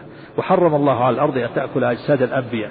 كما روي في السنن وأما الشهداء فقد شهد منهم بعد مدد من دفنهم كما هو لم يتغير. فيحتمل بقاؤه كذلك في تربته إلى يوم محشره ويحتمل أنه يبلى مع طول المدة والله أعلم. وكأنه والله أعلم كلما كانت الشهادة أكمل والشهيد أفضل كان بقاء جسده أطول. وأما القول الفرق بين الميت على فراشه والشهيد فقد فالميت له خصوصية وإن كان الميت الشهيد له خصوصية وإن كان الميت أعلى درجة من كثير منهم. كمحمد صلى الله عليه وسلم. أعلى من الشهيد من ناحية النبوة. وحمزة عم النبي صلى الله عليه وسلم شهيد فله امتياز غير ما يكون للنبي في ناحيته وإن كان أقل من نبي وإن كان أقل نبي أفضل من أي شهيد. والله أعلم. من المباحث فيما يتعلق بعذاب القبر. سؤال يريده بعض الناس وهو ما الحكمة في كون عذاب القبر؟ لم يذكر في القرآن لم يذكر في القرآن مع شدة الحاجة إلى معرفته والإيمان به. والجواب من وجهين مجمل ومفصل. أما المجمل فهو أن الله سبحانه وتعالى أنزل على رسوله وحيين وأوجب على عباده الإيمان بهما والعمل بما فيهما وهما الكتاب والحكمة. قال تعالى وأنزل الله عليك الكتاب والحكمة. وقال هو الذي بعث في الأميين رسولا منهم يتلو عليهم آياته ويزكيهم ويعلمهم الكتاب والحكمة. وقال واذكرن ما يتلى في بيوتكن من آيات الله والحكمة والكتاب هو القرآن والحكمة هي السنة باتفاق السلف وما أخبر به النبي صلى الله عليه وسلم فهو في وجوب تصديقه والإيمان به كما أخبر الله به في كتابه. هذا أصل متفق عليه بين أهل الإسلام. لا ينكره إلا من ليس منهم. قد قال النبي صلى الله عليه وسلم إني أوتيت الكتاب ومثله معه. وأما الجواب المفصل فهو أن نعيم البرزخ وعذابه مذكور في القرآن في غير موضع. منها قوله تعالى ولو ترى إذ, الظالم إذ الظالمون في غمرات الموت والملائكة باسطوا أيديهم أخرجوا أنفسكم اليوم تجزون عذاب الهون بما كنتم تقولون على الله غير الحق وكنتم عن آياته تستكبرون. وهذا خطاب لها عند الموت. وقد أخبرت الملائكة أنهم حينئذ يجزون عذاب الهون. ومنها قوله تعالى النار يعرضون عليها غدوا وعشيا إلى قوله ويوم تقوم الساعة أدخلوا آل فرعون أشد العذاب. ومنها قوله قوله تعالى فذرهم حتى يلاقوا يومهم الذي يوعد إلى قوله وإن للذين ظلموا عذابا دون ذلك. والقبر روضة من رياض الجنة أو حفرة من حفر النيران. نعم هذا هو معتقد السنة والجماعة. أن القبر إما روضة من رياض الجنة أو حفرة من حفر النار فالمؤمن يكون روضة من رياض الجنة عليه والكافر حفرة من حفر النار نعوذ بالله والعاصي بين بين على خطر. نعم. ونؤمن بالبعث وجزاء الأعمال يوم القيامة والعرض والحساب وقراءة الكتاب والثواب والعقاب والصراط والميزان. نعم هكذا هذا معتقد أهل السنة والجماعة الإيمان بالبعث ومعاد الأبدان وجزاء الأعمال والعرض والحساب وقراءة الثواب وقراءة الكتاب والثواب والعقاب والصراط والميزان. ومن لم يؤمن بالبعث فهو كافر. لما لم يؤمن بأن الله يبعث الأجساد ويعيد إلى الروح فهو كافر بإجماع المسلمين. قال الله تعالى وقد أمر الله نبيه أن يقسم على البعث في ثلاث مواضع من كتابه. قال الله تعالى وقال الذين كفروا لا تأتينا الساعة قل بلى وربي لا تأتينكم. قال سبحانه ويستنبئونك حق هو يعني البعث. قل إي وربي إنه الحق. قال سبحانه زعم الذين كفروا أن يبعثوا. قل بلى وربي لتبعثن فكفر الله من أنكر البعث. من أنكر البعث فهو كافر بإجماع المسلمين. والفلاسفة يقولون البعث للروح ينكرون معاد الروح ولكن ينكرون بعث الأجساد وهم كفار بهذا. من لم يؤمن بأن الأجساد تبعث وتعاد إليه الروح فهو كافر. فالذي يقول إن البعث والمعاد للروح لا للأبدان كافر وهم الفلاسفة. والبعث في اللغة هو الإرسال. وبعثه كمنعه أرسله. كابتعثه فانبعث وشرعا إحياء الله الموتى وإخراجهم من قبورهم للحساب والجزاء. والمراد به المعاد الجسماني وهو أن يبعث الله الموتى من القبور بأن يجمع أجزاءهم الأصلية ويعيد الأرواح إليها. وأما النشور فهو يرادف البعث بالمعنى. نشر, نشر الميت ينشر نشورا إذا عاد إذا عاش بعد الموت. وأنشره الله أي إحياء. وأما الحشر فهو في اللغة الجمع. والمراد به جمع أجزاء الإنسان بعد التفرقة ثم إحياء الأبدان بعد موتها. والإيمان بالمعاد مما دل عليه الكتاب والسنة والعقل والفطرة السليمة فهو حق واقع فيجب الإيمان به والتصديق قد أخبر الله عنه في كتابه العزيز وأقام الدليل عليه ورد على المنكرين في غ... ورد على المنكرين على المنكرين في غالب سور القرآن. والقرآن بين معاد النفس عند الموت ومعاد البدن عند القيامة الكبرى في غير موضع. ولهذا يقول العلامة ابن القيم رحمه الله معاد الأبدان متفق عليه بين المسلمين واليهود والنصارى. قال بعض العلماء هو بإجماع أهل الملل وبشهادة نصوص القرآن. والكلام في في البعث عكس في القرآن أكثر الآيات النصوص في القرآن في البعث أكثر من النصوص التي في الرب. وسبب ذلك كثرة الإنكار للبعث وقلة الإنكار للرب. وذلك أن الأنبياء كلهم متفقون على الإيمان بالله. فإن القرآن فإن الإقرار بالرب عام في بني آدم وهو فطري. كلهم يقر بالرب فطرة إلا من عانى كفرعون. بخلاف الإيمان باليوم الآخر فإن منكره كثير. ومنشأ زعم بعض الملاحدة أن أخبار البعث ونصوصها من باب التخيل الملاحدة يقولون أخبار البعث ونصوصها من باب التخيل قالوا لأن محمدا صلى الله عليه وسلم لما كان خاتم الأنبياء سبب ذلك أن محمد صلى الله عليه وسلم لما كان خاتم الأنبياء وكان قد بعث هو والساعة كهاتين وكان هو الحاشر المقفي. فصل بين تفصيل الآخرة بيانا لا يوجد في شيء من كتب الأنبياء فإن كتب الأنبياء أجملت ولم تفصل.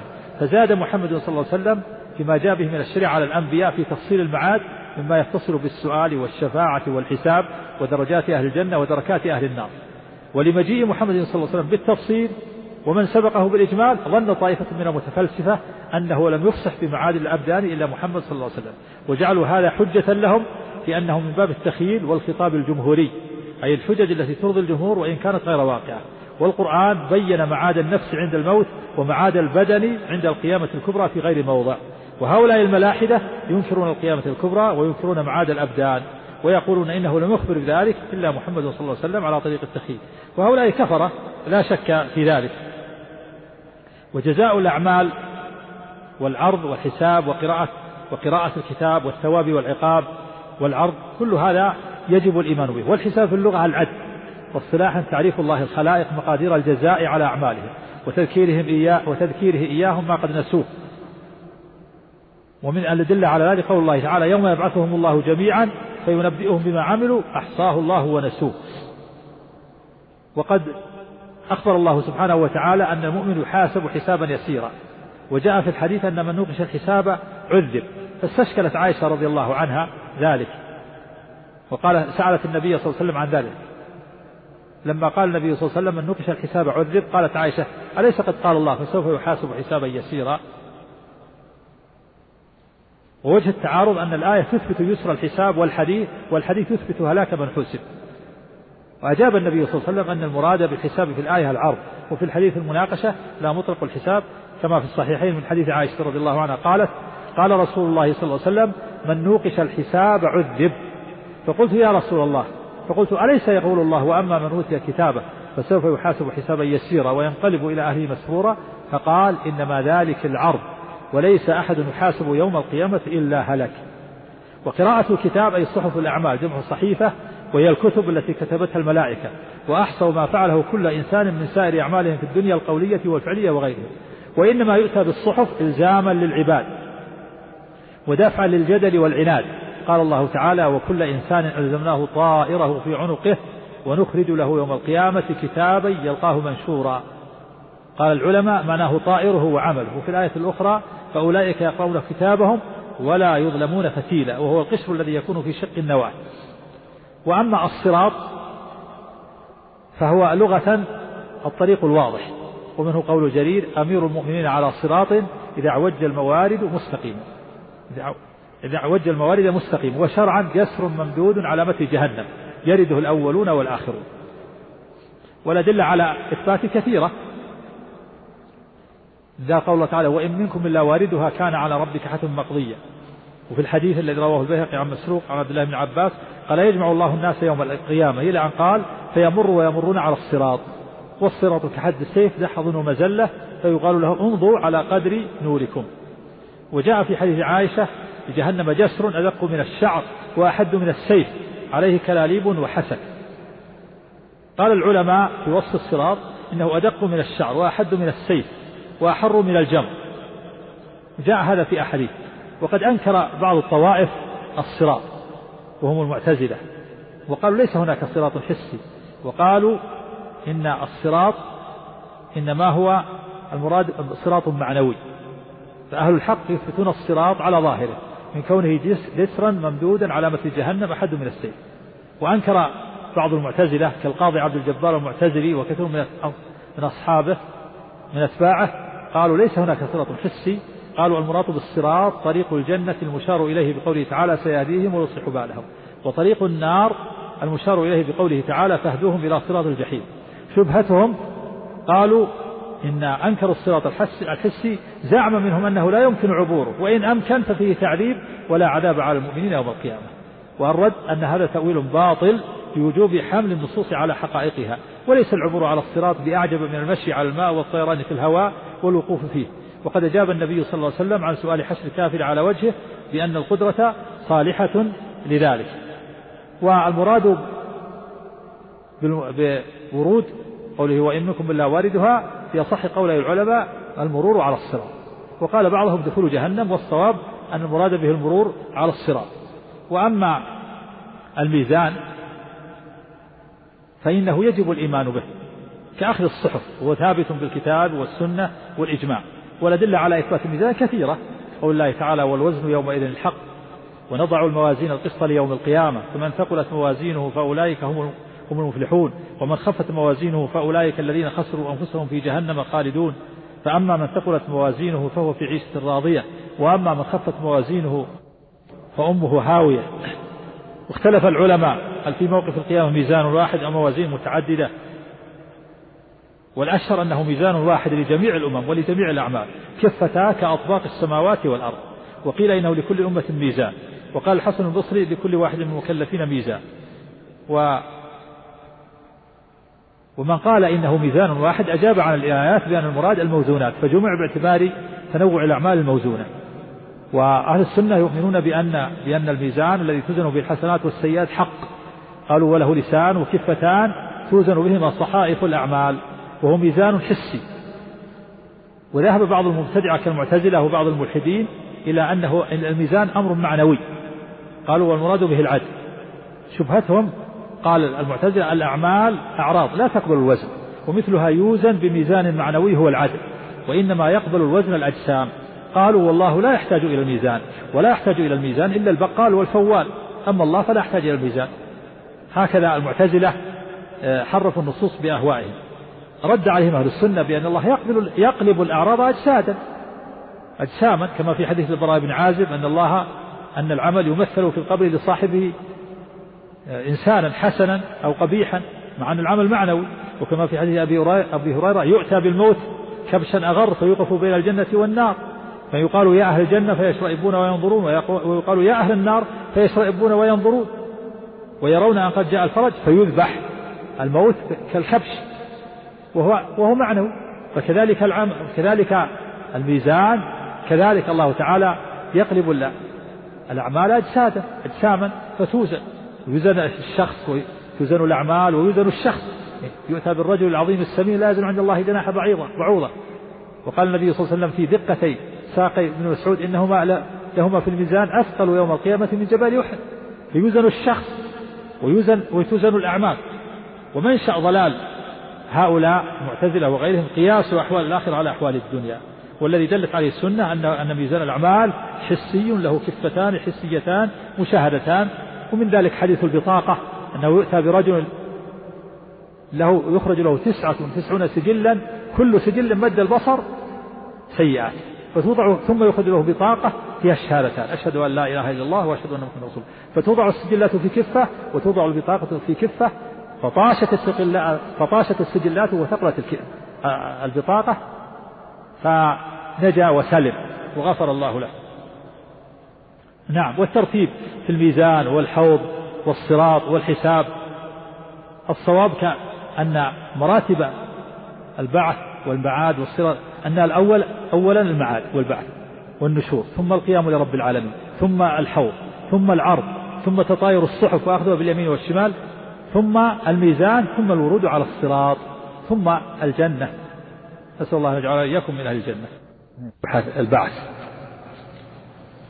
والمعاد. الإيمان الإيمان بالمعاد مما دل عليه الكتاب والسنة والعقل والفطرة السليمة. فهو حق واقع يجب الإيمان به والتصديق. ومن لم يؤمن بالبعث فهو كافر. بنص القرآن وبإجماع المسلمين. فأخبر الله سبحانه وتعالى عنه في كتابه العزيز وأقام الدليل عليه ورد على المنكرين في غالب سور القرآن. والقرآن بين معاد النفس عند الموت ومعاد البدن عند القيامة الكبرى في غير موضع. قال العلامة ابن القيم رحمه الله معاد الأبدان متفق عليه بين المسلمين واليهود والنصارى. وقال جلال الدواني هو بإجماع أهل الملل وبشهادة نصوص القرآن.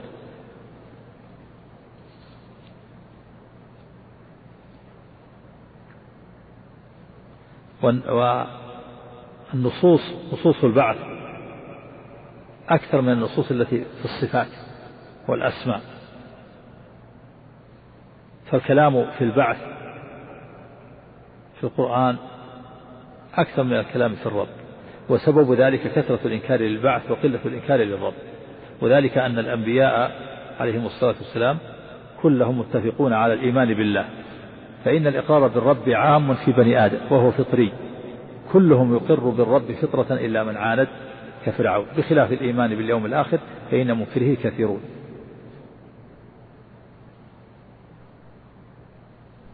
وزعم بعض الملاحدة أن أخبار البعث ونصوصه من باب التخيل ومنشأ هذا الزعم أن محمدا صلى الله عليه وسلم لما كان خاتم الأنبياء وكان قد بعث هو والساعة وكان قد وكان قد بعث هو والساعة كهاتين وكان هو الحاشر المقفي أي أنه قف النبيين جاء فجاء بعدهم وكان ختامهم. بين تفصيل الآخرة بيانا لا يوجد في شيء من كتب الأنبياء فإنها أجملت ولم تفصل. فزاد محمد صلى الله عليه وسلم على الأنبياء في تفصيل المعاد مما يتصل بالسؤال والشفاعة والحساب ودرجات أهل الجنة ودركات أهل النار. فلمجيء محمد صلى الله عليه وسلم بالتفصيل ومن سبقه بالإجمال ظن طائفة من المتفلسفة ونحوهم أنه لم يفصح بمعاد الأبدان إلا محمد صلى الله عليه وسلم. وجعلوا هذا حجة لهم في أنه من باب التخيل والخطاب الجمهوري أي الحجج التي ترضي الجمهور وإن كانت غير واقعية. والقرآن بين معاد النفس عند الموت ومعاد البدن عند القيامة الكبرى في غير موضع. وهؤلاء الملاحدة ينكرون القيامة الكبرى وينكرون معاد الأبدان ويقولون إنه لم يخبر بذلك إلا محمد صلى الله عليه وسلم على طريق التخيل فالرد عليهم أن زعمهم هذا كذب فإن القيامة الكبرى هي معروفة عند الأنبياء من آدم إلى نوح إلى إبراهيم وموسى وعيسى وغيرهم عليهم الصلاة والسلام. من حين يهبط آدم قال تعالى قال اهبطوا بعضكم لبعض عدو. ولكم في الأرض مستقر ومتاع إلى حين. والذي أخبر به محمد صلى الله عليه وسلم ثلاثة أنواع. أقسام. الذي أخبر به محمد صلى الله عليه وسلم ثلاثة أنواع. أقسام وإخبار وإنذار.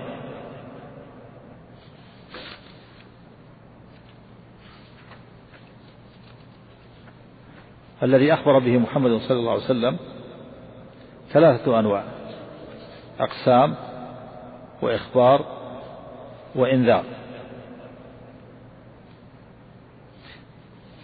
فالإقسام كما في قوله عز وجل وقال الذين كفروا لا تأتينا الساعة قل بلى وربي لتأتينكم عالم الغيب. وقوله سبحانه زعم الذين كفروا أن يبعثوا قل بلى وربي لتبعثن. وقال سبحانه ويستنبئونك أحق هو قل إي وربي إنه الحق. فهذه ثلاث آيات أمر الله نبيه صلى الله عليه وسلم أن يقسم فيها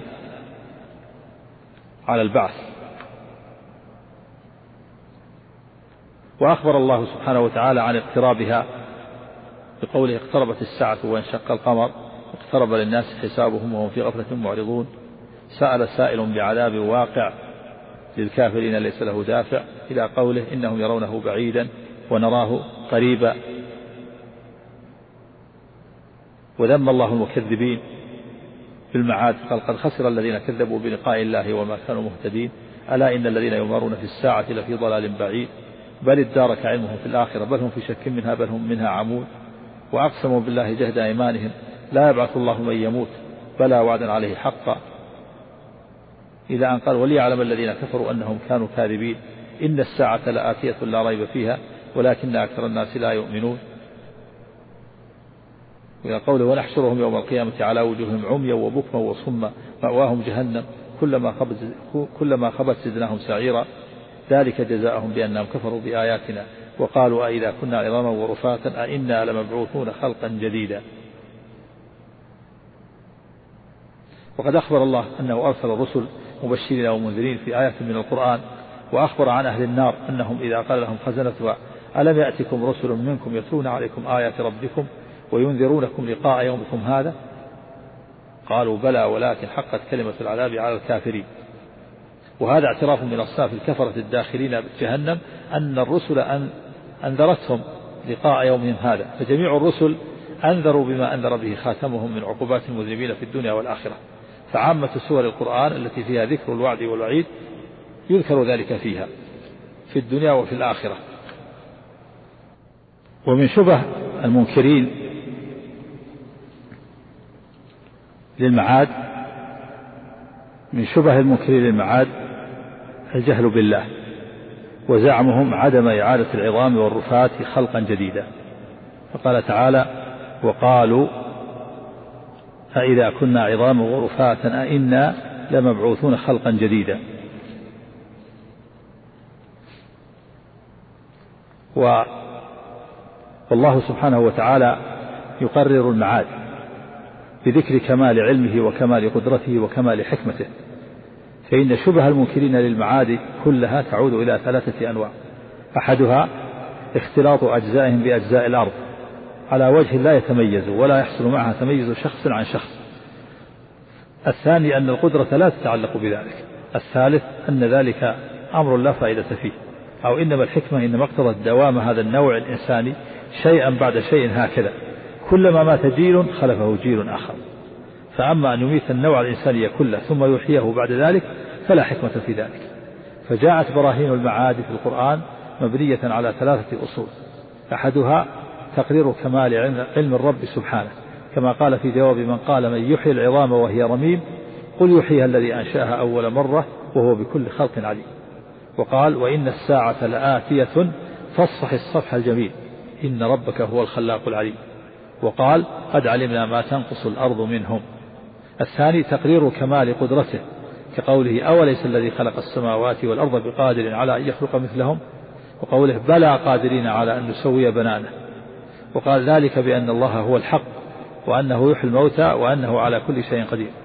ويجمع سبحانه بين الأمرين كما في قوله أوليس الذي خلق السماوات والأرض بقادر على أن يخلق مثلهم؟ بلى وهو الخلاق العليم. الثالث كمال حكمته كقوله وما خلقنا السماوات والأرض وما بينهما لاعبين وما وقوله وما خلقنا السماء والأرض وما بينهما باطلا وقوله أيحسب الإنسان أن يترك سدى؟ وقوله أفحسبتم أنما خلقناكم عبثا وأنكم إلينا لا ترجعون فتعالى الله الملك الحق. وقوله أم حسب الذين اجترحوا السيئات أن نجعلهم كالذين آمنوا وعملوا الصالحات سواء محياهم ومماتهم ساء ما يحكمون.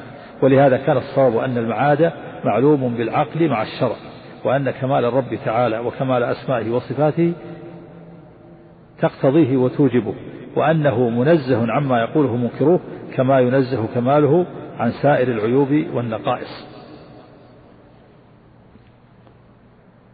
والأدلة العقلية على البعث من القرآن الكريم والاستدلال بالقرآن من ناحيتين الأولى الخبر من ناحية كونه صدر عن المعصوم.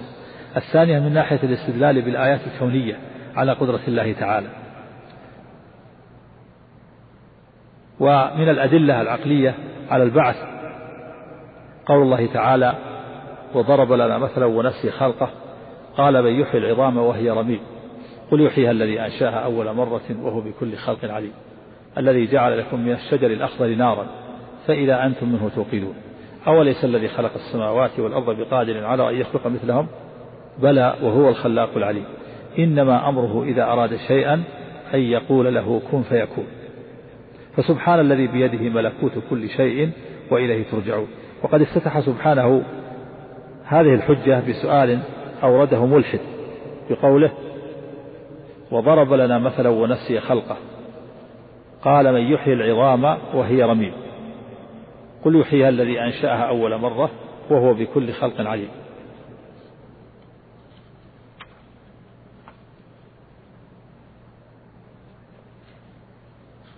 وضرب لنا مثلا ونسي خلقه. قال من يحيي العظام وهي رميم. قل يحييها الذي أنشأها أول مرة وهو بكل خلق عليم. فإن الله سبحانه وتعالى افتتح هذه الحجة بسؤال أورده ملحد. في قوله وضرب لنا مثلا ونسي خلقه قال من يحيي العظام وهي رميم. اقتضى جوابا فأجيب بجوابين. الأول قوله ونسي خلقه وهذا يفي بالجواب. والثاني قوله قل يحييها الذي أنشأها أول مرة وهو بكل خلق عليم. ولهذا فإن الثاني تأكيد للحجة وزيادة تقريرها. قل يحييها الذي أنشأها أول مرة فاحتج بالإبداع على الإعادة وبالنشأة الأولى على النشأة الآخرة. إذ كل عاقل يعلم ضروريا أن من قدر على هذه قدر على هذه وأنه لو كان عاجزا عن الثانية لكان عن الأولى أعجز وأعجز. ثم